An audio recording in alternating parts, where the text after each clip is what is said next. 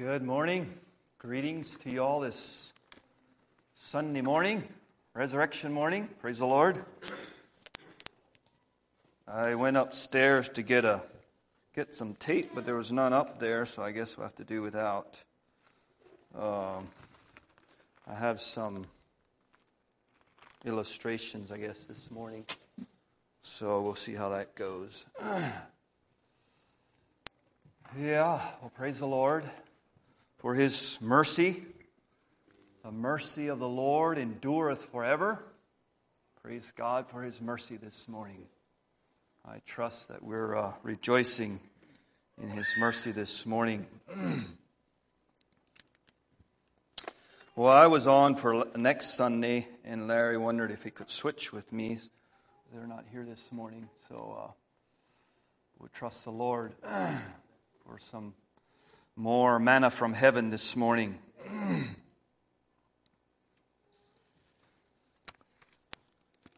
Let's turn to John chapter 12 this morning. I'd like to read this passage. John 12, starting at verse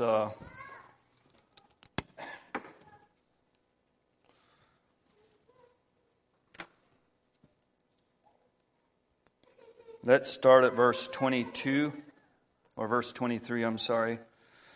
St. John chapter 12, starting at verse 23. And Jesus answered them, saying, The hour is come that the Son of Man should be glorified. Verily, verily, I say unto you, except a corn of wheat fall into the ground and die, it abideth alone, but if it die, it bringeth forth much fruit. He that loveth his life shall lose it, and he that hateth his life in this world shall keep it unto life eternal. If any man serve me, let him follow me, and where I am, there shall also my servant be. If any man serve me, him will my Father honor. Now is my soul troubled.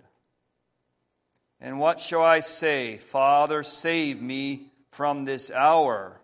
But for this cause came I unto this hour.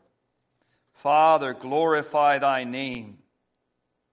Then came there a voice from heaven saying, I have both glorified it and will glorify it again. And the people thereof that stood by and heard it said that it thundered.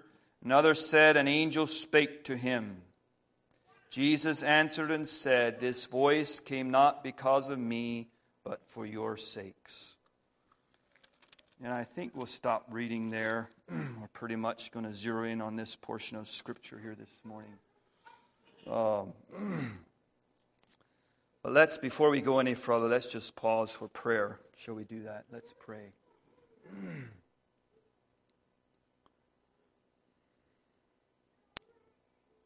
Yes, Heavenly Father, we worship you, we praise you. We thank you, Lord, for your mercy this morning, God. Your mercies are new again this morning, Lord. God, we thank you for your faithfulness, Father.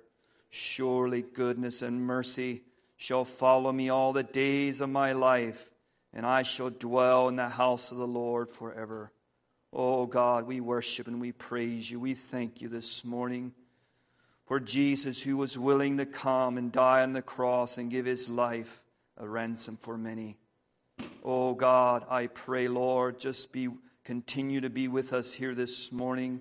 I pray, God, minister, touch our hearts, Lord. We need you, Father. We're a needy people, Lord. But God, we thank you that you're able to meet every need in this room, Father. God, you're able to meet my need here this morning, Lord, and we thank you for that, oh God. I pray, Father, that we will look unto Jesus, the author and finisher of our faith. For the joy that was set before him, he endured the cross, despising the shame. And now he's seated at the right hand of the throne of God. Seated there, yes, also making intercession for every one of us here this morning and those that are listening in and those that cannot be here. God, I pray, Father, just touch each and every heart, Lord. We're looking to you. We're looking to thee, O God, I pray. Father, you know the needs, Lord. You know the needs in every heart. And God, I just pray, help us to be open and honest and transparent before you and before each other, Lord. Taking our mask off, oh God, I pray. And letting the real man be real, Lord. Oh God, I pray, Father. We call upon you this morning. And Lord, I also pray, God, for those that would be in the midst here this morning that are not born again. God, we pray even as we look at this passage of Scripture, God, that you would speak, Lord. Oh, God, we pray, Father, this morning. Speak to all of us, God. We pray, Father, we need you, Lord. We need you, dear God. And we thank you for your word this morning. Have your way, I pray, and ask these things in Jesus' precious name. Amen. Praise the Lord. Yes, well, this is this past week. I forget which night it was that I went to bed, and the thought came to me of the Christian life. And the thought was that, how does the Christian win? How does the Christian win? You know, we can play games and we can win if we're the greatest and the best, or if we're, do whatever, or do what we should do, I guess. And we exercise and we practice and we do all those things. But how is it in the Christian life? How does the Christian win? How does the Christian win? How do you win, my brother, my sister, this morning, in your walk with God? And so that thought was going through my mind. And I didn't sleep the best. It wasn't that I was feeling miserable or anything. It was just that my thoughts were just going. So my mind went to this portion of Scripture. And I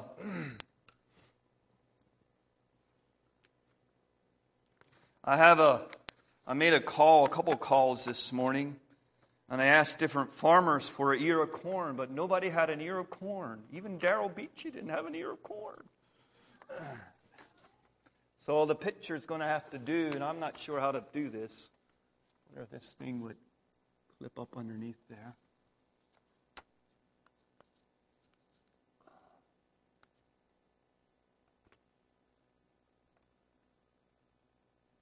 Let's see if it stays hanging. Can you see that ear of corn? Well, I was kind of particular in what type of ear of corn I wanted. You can get some ears that don't look so nice, but this one here looks fairly nice and straight. And of course, my mind goes back to years ago when I lived on the farm back in Pennsylvania, Martindale, New Holland area there. I grew up on the farm, and my dad did not have a big combine like these farmers do out here in Iowa. Every fall, I don't know how many acres, maybe 5 acres, we would go out there in the field, one row at a time. Well, maybe there's three of us. We took 3 rows, and then we had a meal, 2 meals in a wagon, and we would go down ear after ear, one by one, down the row we went to the other end, and then turned around and came back through that. Sometimes, maybe depends how long the row was, whether the wagon got filled or not. So that's what I grew up with, picking corn by hand. So that brought memories back. Just seeing that ear of corn.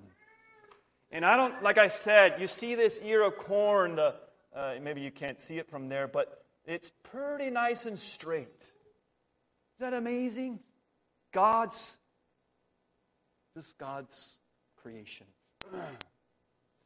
But the other thing they tell me is that roughly an ear of corn has about, who can tell me how many kernels on an ear? You know, Darryl? Okay.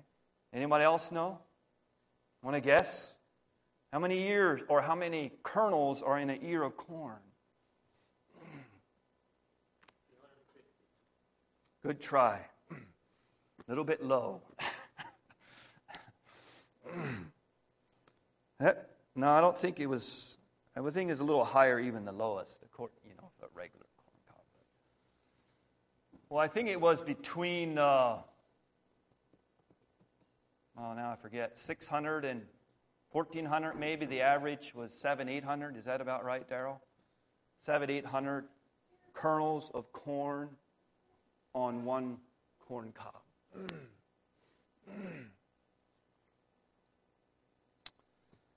So we read this passage here in John. It says, verse 24, "Verily, verily, I say unto you, except a corn of wheat, except a kernel of wheat fall into the ground and die, it abideth alone. But if it die, it bringeth forth much fruit." How does the Christian win? How do you and I win? Well, I did ask Darrell if he has some corn kernels, and he gave me a whole bag full this morning. I only think I needed one. Here we have one kernel of corn. I actually thought of this morning. I'll have this thing in my hand. It's going to pop into the auditorium and hit somebody. So hopefully it won't happen. But here we have one little kernel of corn. Who can tell me what's in this kernel? Life. That's right. How do you know? It grows. Yeah, I think we have enough experiment. Year after year, I was thinking of that this morning. So back 30, let me think here, I'm 50 years old. 40 years ago, when I was picking corn by hand, farmers still put this same kind of kernel in the ground. And what happens? Up comes the plant. Year after year after year after year after year. Well, there's life in this kernel, but we also know that if this kernel would be selfish, what would happen? Elijah, what would happen? Not sure? You think a plant would come forth? So we put this kernel into the ground and put a little bit of dirt over it. And as that kernel, I'm not a scientist, but as that kernel dies or it gives up its life and allows that plant to come forth. I've seen a kernel already where it splits open and you see the plant come out. How many of you have seen that? Probably many of us have seen that. A plant comes out. So there's life in a seed, and they also tell me that some of these seeds can be hundreds years old, and there's still life in them. That's uncomprehendable. I don't know if that's true facts or not, but that's what I found. There's life in the seed. So it says here, "Verily, verily, I say unto you, except a corn of wheat fall into the ground and die, it abideth alone. But if it die, it bringeth forth much fruit." So what would happen if we would put this kernel into the ground and leave it in the ground, and the kernel would say, I'm not going to die, and I'm not going to give up my life for this plant that wants to come up out of me. I'm not going to do that. I'm going to be selfish this morning. I'm going to be selfish. What would happen?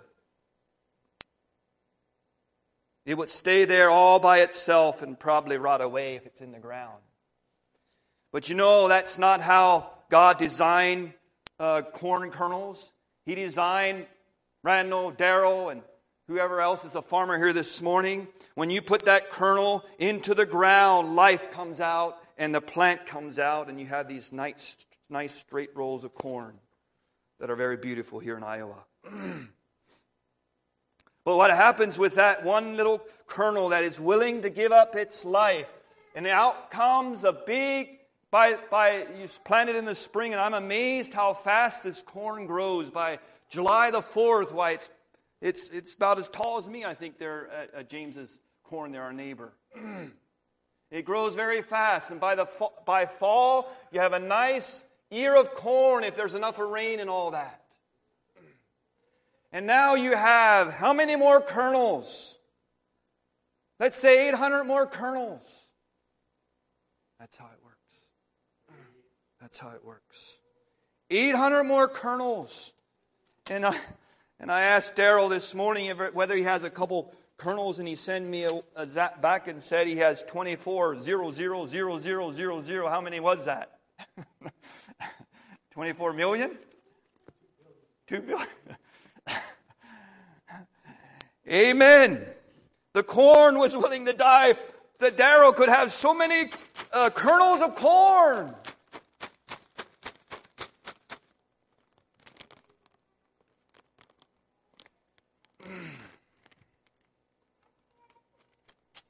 But you know, there's one problem with us as people. You know, God has given us a beautiful picture of what corn does. And like I said, I like to see straight rows. And I still remember a preacher years ago, back when I worked for my brother-in-law out in Blair County. And he talked about, and I think he was talking about keeping our eyes on Jesus. And he talked about using this two-row corn planter, probably with his mules. And he would, to make a straight row, he would look to the other end and see a tree or something and sight it up with that so his roll would get straight.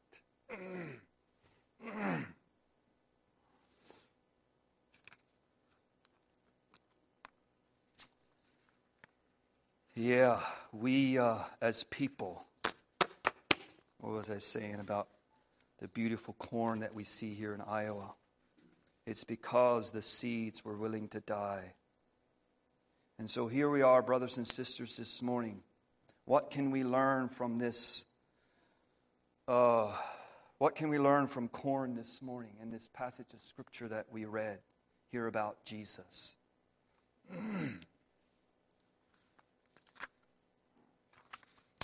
I had wanted to sing that song, 245, When I Survey the Wondrous Cross on Which the Prince of Glory Died. Maybe we'll just talk about it this morning. Maybe look into it here a little bit. 245. When I survey the wondrous cross on which the Prince of Glory died, my richest gain I count but loss and pour contempt on all my pride. Forbid it, Lord, that I should boast save in the death of Christ my Lord. All the vain things that charm me most, I sacrifice them to his blood. See from his head, his hands, his feet, sorrow and love flow mingled down. Did e'er such love and sorrow meet, or thorns compose so rich a crown? Were the whole realm of nature mine, that were a present far too small. Love so amazing, so divine, demands my soul, my life, my all.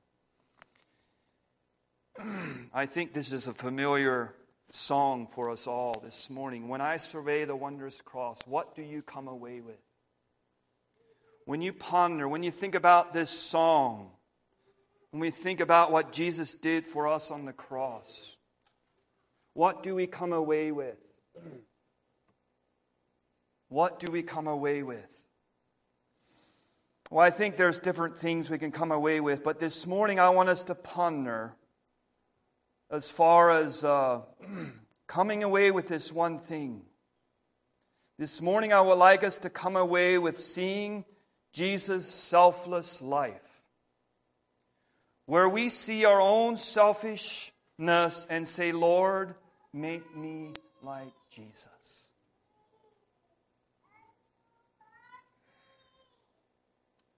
When I survey the wondrous cross on which the Prince of Glory died, what do I come away with? You know, we live in a day and age in America, Christianity, sad to say. A lot of what we hear, it's and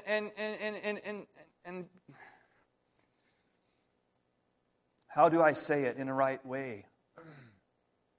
You know, it's true. Jesus did die for us. But the problem is that the Christianity or the gospel that is out there too much is they want Jesus to do all the dying. And Jesus did die.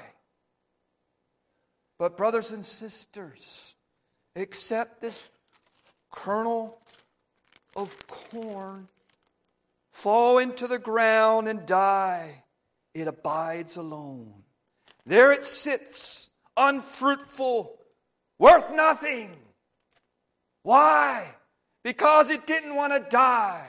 It didn't want to give up its life so that a nice corn cob could come out of it. And isn't it the same way for us? You know, if we, because of our selfishness, we don't want to die in this area or that area in our life, there will be fruit. Or how should I say, there will be no fruit. No fruit. No fruit. When Jesus comes to your tree this morning, if Jesus comes to your tree this morning, my brother, my sister, does he find a corn cob full of kernels? What does he find on my tree this morning? This morning I would like us to come away with seeing his selfless life. Jesus died my soul to save. My lips shall still repeat. Where we see our own selfishness and say, Lord, make me like Jesus. Make me like Jesus. We want Jesus to do all the dying, but that is not the total gospel, if I can say it that way.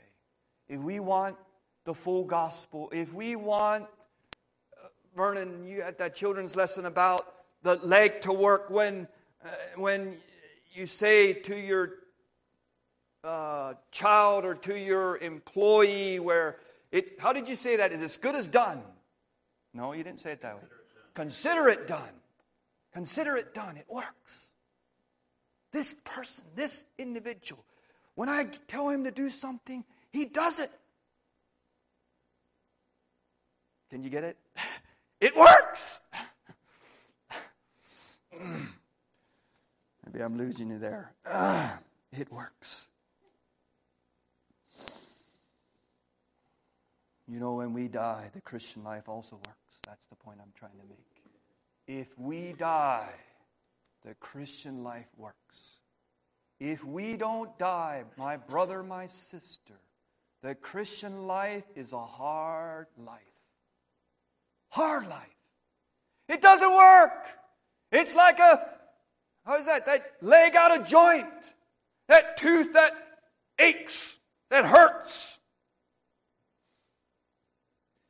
And then we go to this person, we go to that person, we go to this, whatever that, trying to find an answer. But I tell you, the answer is right here this morning, in this example of the scripture where it says, verily, verily, I say unto you, except a corn of wheat fall into the ground and die, it abideth alone. But if it die, it bringeth forth much fruit.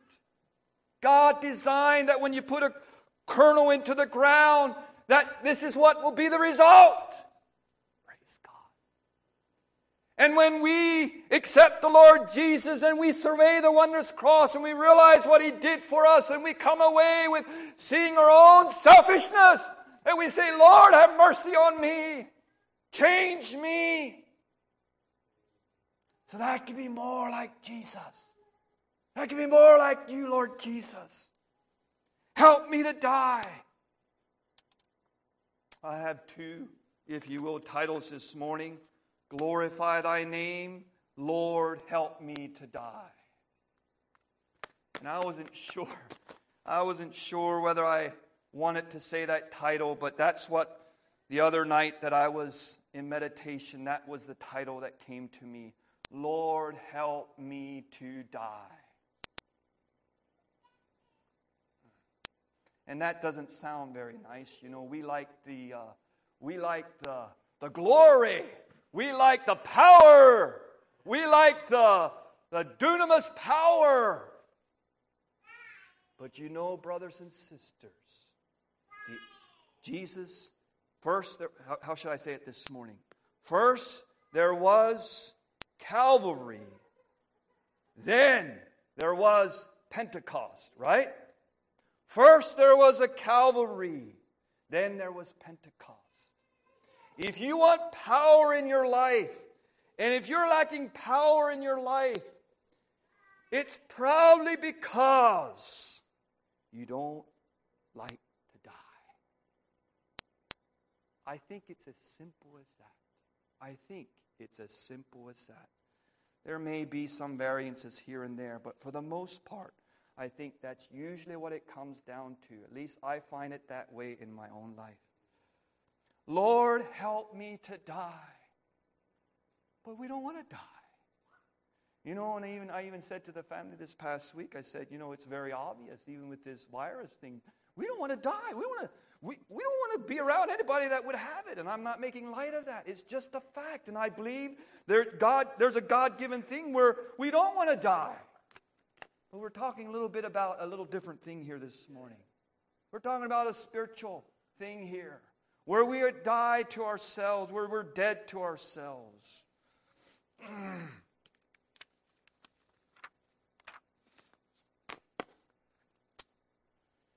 Matthew 20, verse 28 is a verse that I like.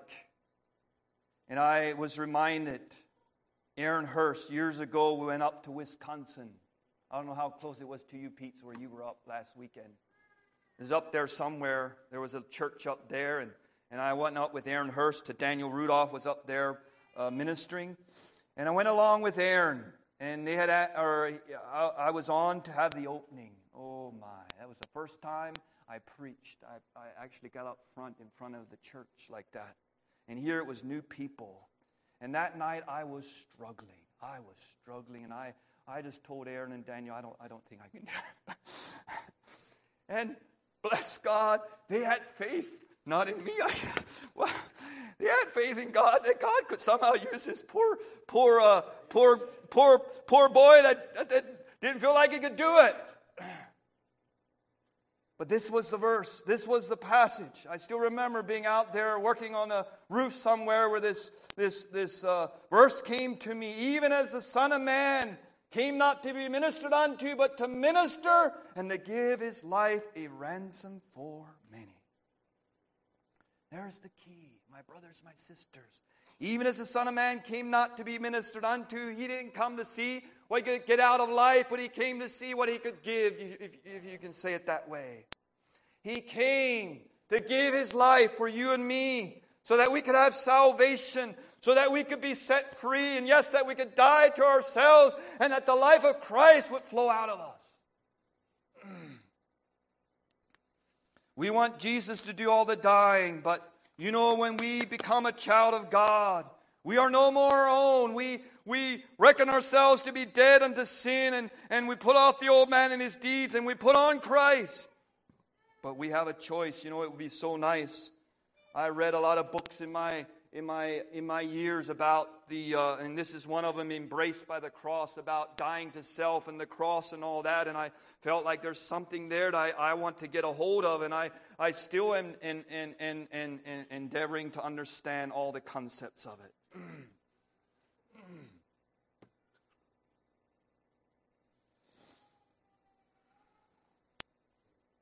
Let's go to Philippians chapter 2, verse 1 to 10.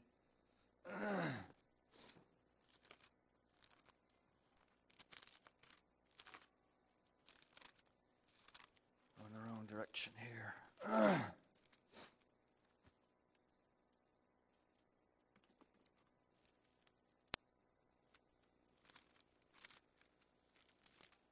Philippians 2, verse 1 and 10.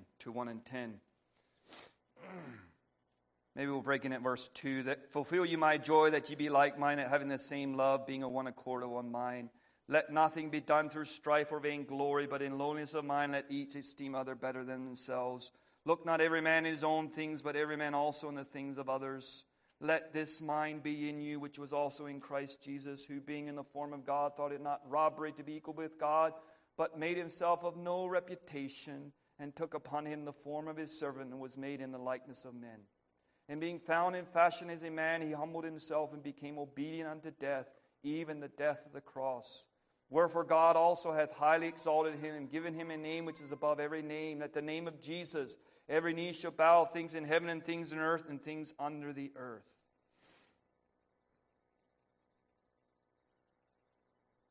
He made himself of no reputation and took upon him the form of his servant and was made in the likeness of men. He humbled himself. He was willing to die.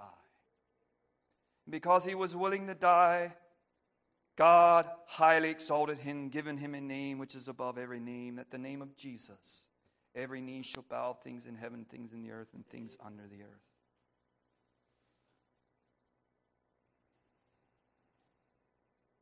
Praise God that Jesus was willing.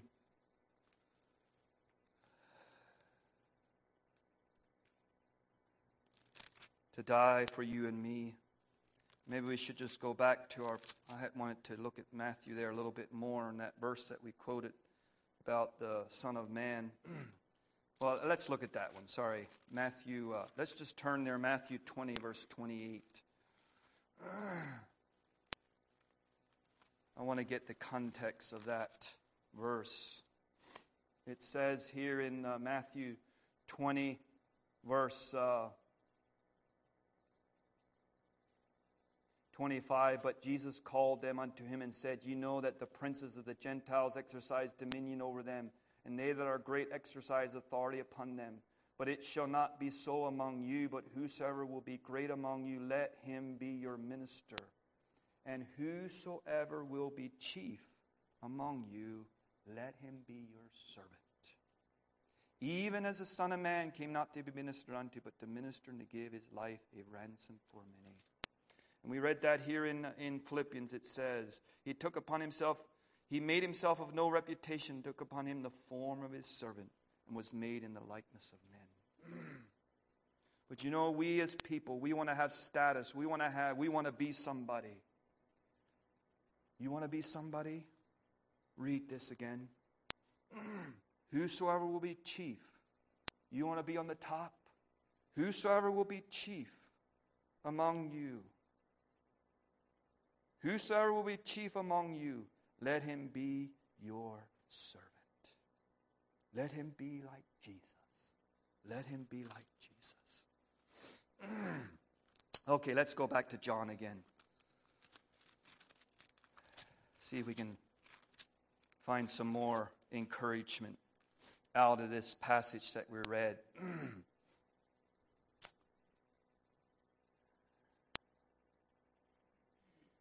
Verse 24 we looked at. Let's look at verse 25 a little bit here, and then we'll go on.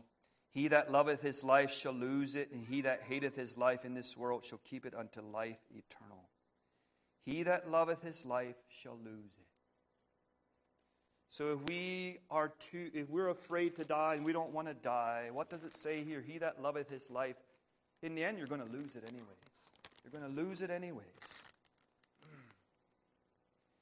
He that hateth or loveth his life less in this world shall keep it unto life eternal. Unto life eternal. Let the axe be laid to the root of the tree. Well, let's go on here. It says here, If any man serve me, let him follow me, and where I am, there shall also my servant be. If any man serve me, him will my Father honor. You want God's honor on your life? Here it is. Here it is. If any man serve me, him will my Father honor. I don't have a lot of comment on that. I want to go on here, verse 27, where Jesus says, Now is my soul troubled, and what shall I say? Father, save me from this hour, but for this cause came I unto this hour. Father, glorify thy name. Have you ever pondered this verse here? Now, Jesus is saying, now is my soul troubled. What shall I say? Father, save me from this hour. You know, Jesus, he was still in an earthly, just like you and I had an earthly body and felt and all those things like we do, had feelings. Father, save me from this hour. As he was looking ahead and realizing the cost that it was going to take his life. But he says, but for this cause came I unto this hour. This is the reason I came. I came not to be ministered unto, but to minister and to give my life a ransom for many. This is what Jesus came for.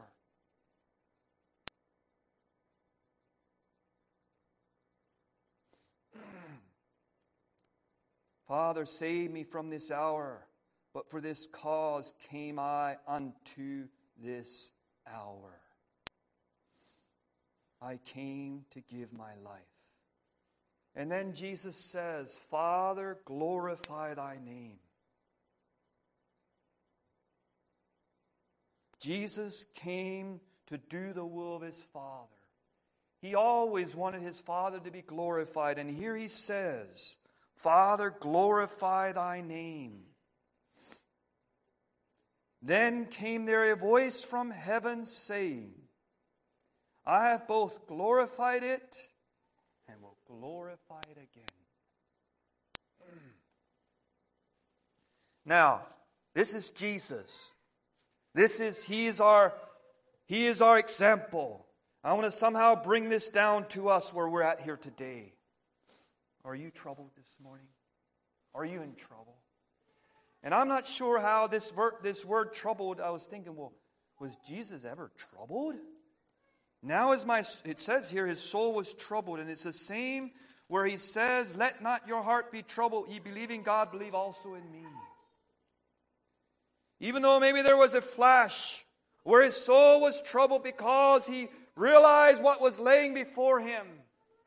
But he says, Father, save me from this hour, but for this hour came I. But for this cause came I unto this hour. And then he says, Father, glorify thy name. Are you in trouble this morning? Do you feel like you have failed? I have failed. We all have failed. Are we real this morning? I don't have my phone on me, but I got something yesterday about Pennsylvania. Apparently, the governor there is asking them to wear masks to go to church. And so they had a little bit of an article there about masks, wearing masks. But in the end there, he just kind of said, the house of God is where we take our masks off. We take our mask off. Now, read that right, okay? We take our masks off. We don't come to church with a mask on. We don't come to church pretending everything is fine when it is not fine. If we're troubled, then we don't try to hide it. Why? Because if we try to hide it, we're going to stay alone. Just like this seed that goes in the ground and doesn't spring forth because it's selfish or because it doesn't want to give up its life. Now is my soul troubled. Church is a place where we take our mask off. Now is my soul troubled. Are you troubled this morning? Am I troubled this morning? I have to say, last night, as I was, like I said, I think it was Thursday night, it just felt like the message was so clear. Then I come to yesterday, and it's just like I was befuddled. It's kind of like, I kind of, nah. It's like, I just didn't feel like, sure, Lord, maybe you must have something else. It just didn't want to come together. And I read this verse and it just hit me.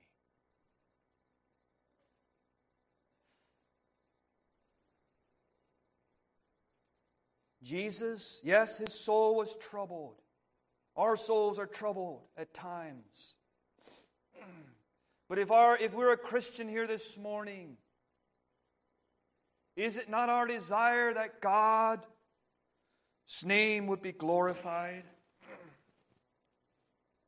Yes, I believe so. God's name will be glorified, that God's name will be glorified. That's my cry. That was my heart last night there, or yesterday afternoon, as I was just feeling like it's not coming together. I felt like I was in trouble. You feel like you're in trouble, but yet you have a heart that is crying and saying, Father, glorify thy name through this vessel of clay. May your name be glorified. You are worthy.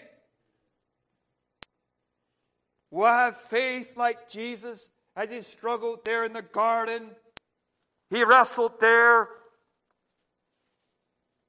Not my will, but thy will be done. He submitted himself to the will of his Father, and he got up and he said, I think he said something like, let's go forth.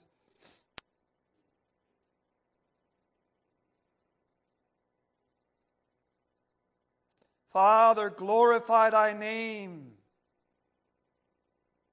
Is that your cry this morning? I hope it is. I hope it's a cry of all of us. And if it isn't, I pray that it will be. Father, glorify thy name. Then came there a voice from heaven saying, I have both glorified it and will glorify it again. Do you catch that, my brother, my sister? Do you want God's name to be glorified? Do you feel like you're in trouble this morning because of this reason or that reason? And if we can bring it down to the message that we're preaching about dying to self. The reason we're in trouble is because, the reason it doesn't work is because somewhere we did not die. Amen? Are you with me? Do I have you lost in the woods? Father, glorify thy name. We have caused trouble maybe. And we're troubled. But yet we want God's name to be glorified. And then we hear these reassuring words that says from heaven, a voice from heaven saying, I have both glorified it and will glorify it again. And you might be sitting here this morning, you might say, well, that was for Jesus. That is not for me. That is not for me. I say it is for you. I say it is for me. Can you see the faith or the encouragement in there? Then came there a voice from heaven saying, I have both glorified it and will glorify it again. God's name will be glorified when we die to self. God's name will be glorified when we die to self. It's that simple. I'm not sure if I did justice on what I saw there last night in there, but meditate on it. Meditate on it.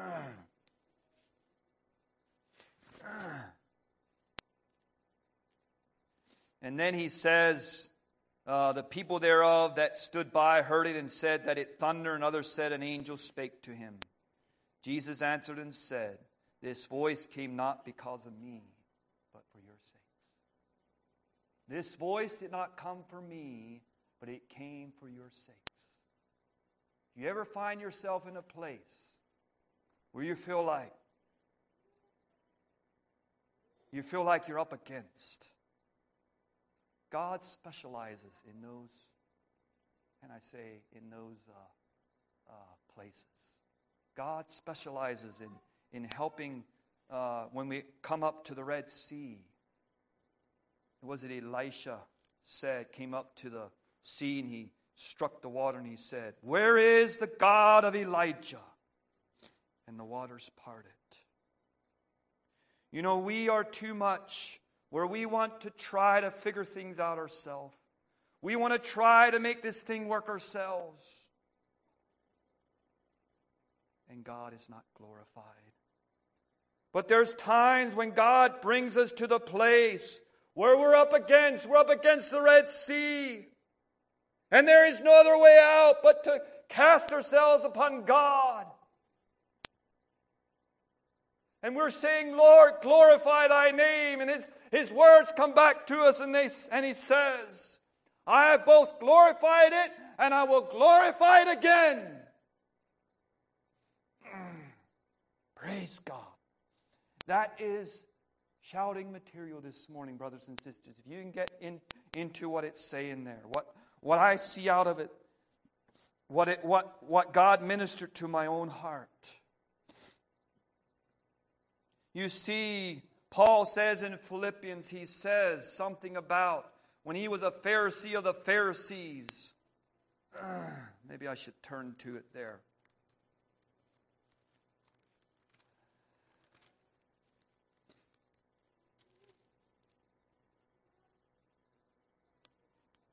Beware of dogs, beware of evil workers, beware of circumcision, Philippians chapter 3.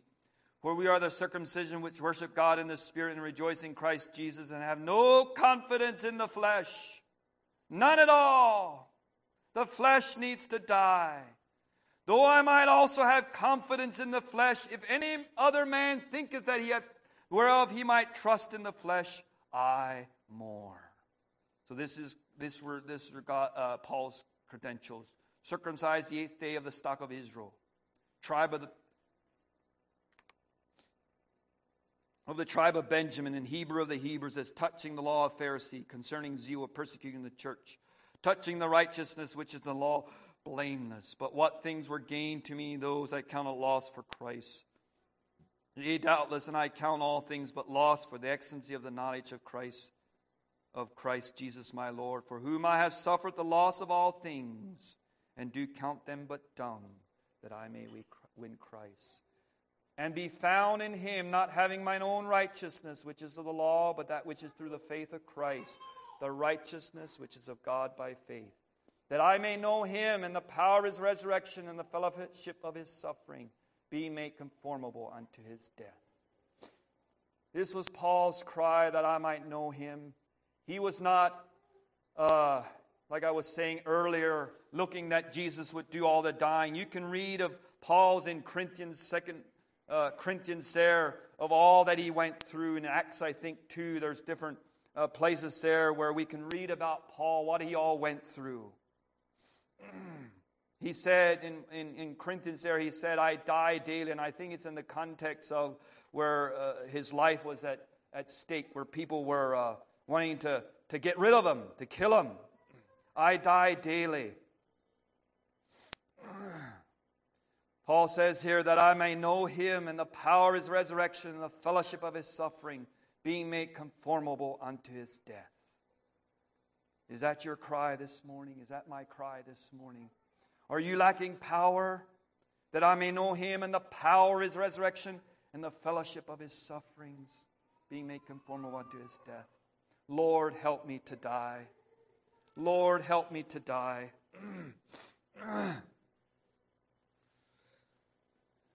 I have a couple other things here I wanted to read. This is something I might have read some of it before already here at church.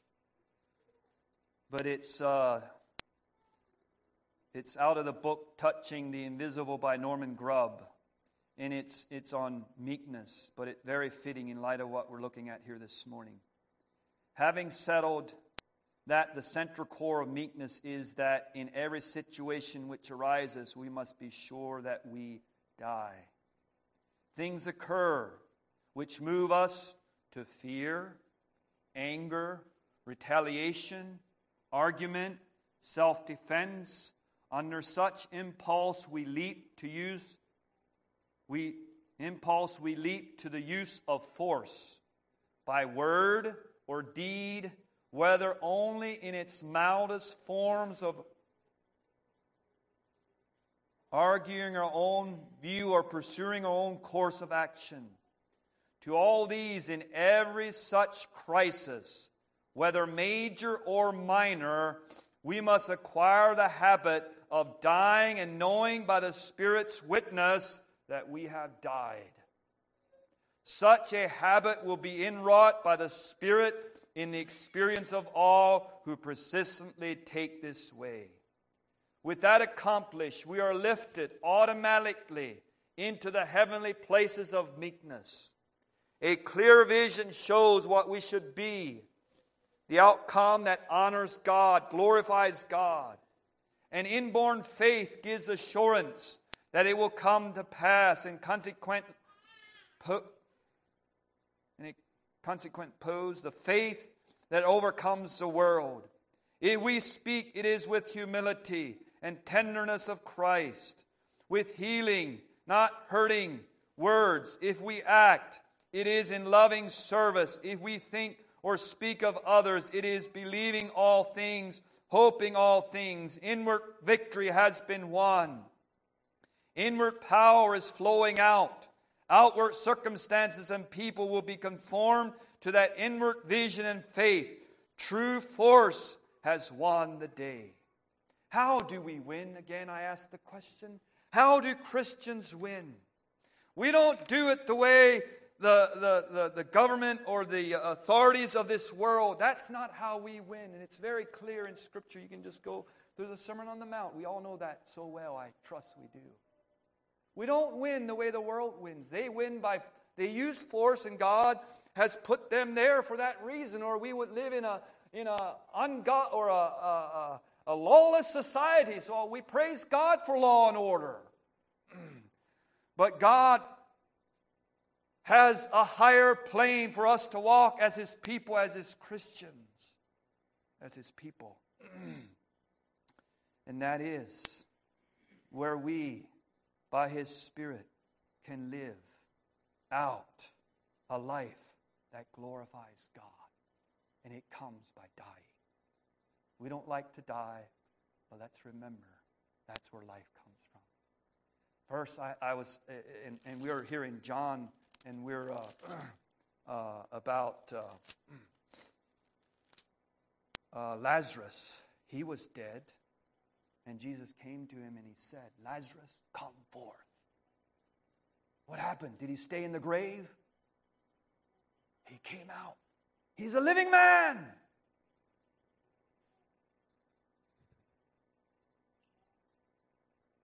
And you know what? That there scared the... and Elvin, I still remember years ago, we were, I think it was at a prayer meeting back in Leola there, Charity. We were talking about this. This was the testimony of, let me just read it here. It's in chapter 11, verse 48. Let me read 47 so we get the context. Then gathered the chief priests and the Pharisees a council and said, "What do we? For this man doth many miracles. If we let him thus alone, all men will believe on him, and the Romans shall come and take away our place and nation." They were afraid that this man is going to, everybody's going to believe in him. Well, it says here, I didn't read it, but here in the scriptures that I read, John chapter 12, it says, "Now is the judgment of this world. Now shall the prince of this world be cast out. And if I be lifted up from the earth, will draw all men unto me." And the point that I like to make yet in closing here is that I long to see God's power in a greater way in my own life, in the life here as a church body. And I believe here is a key. It's a key. And just like Lazarus, he was dead. And Jesus came on the scene and he said, Lazarus, come forth. Loose him and let him go.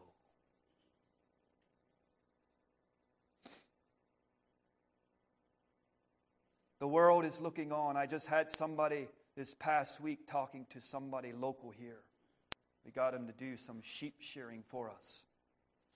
And he asked a question about our church. And I just had to ponder. I'm not going to go into what he said, but to me it was just like,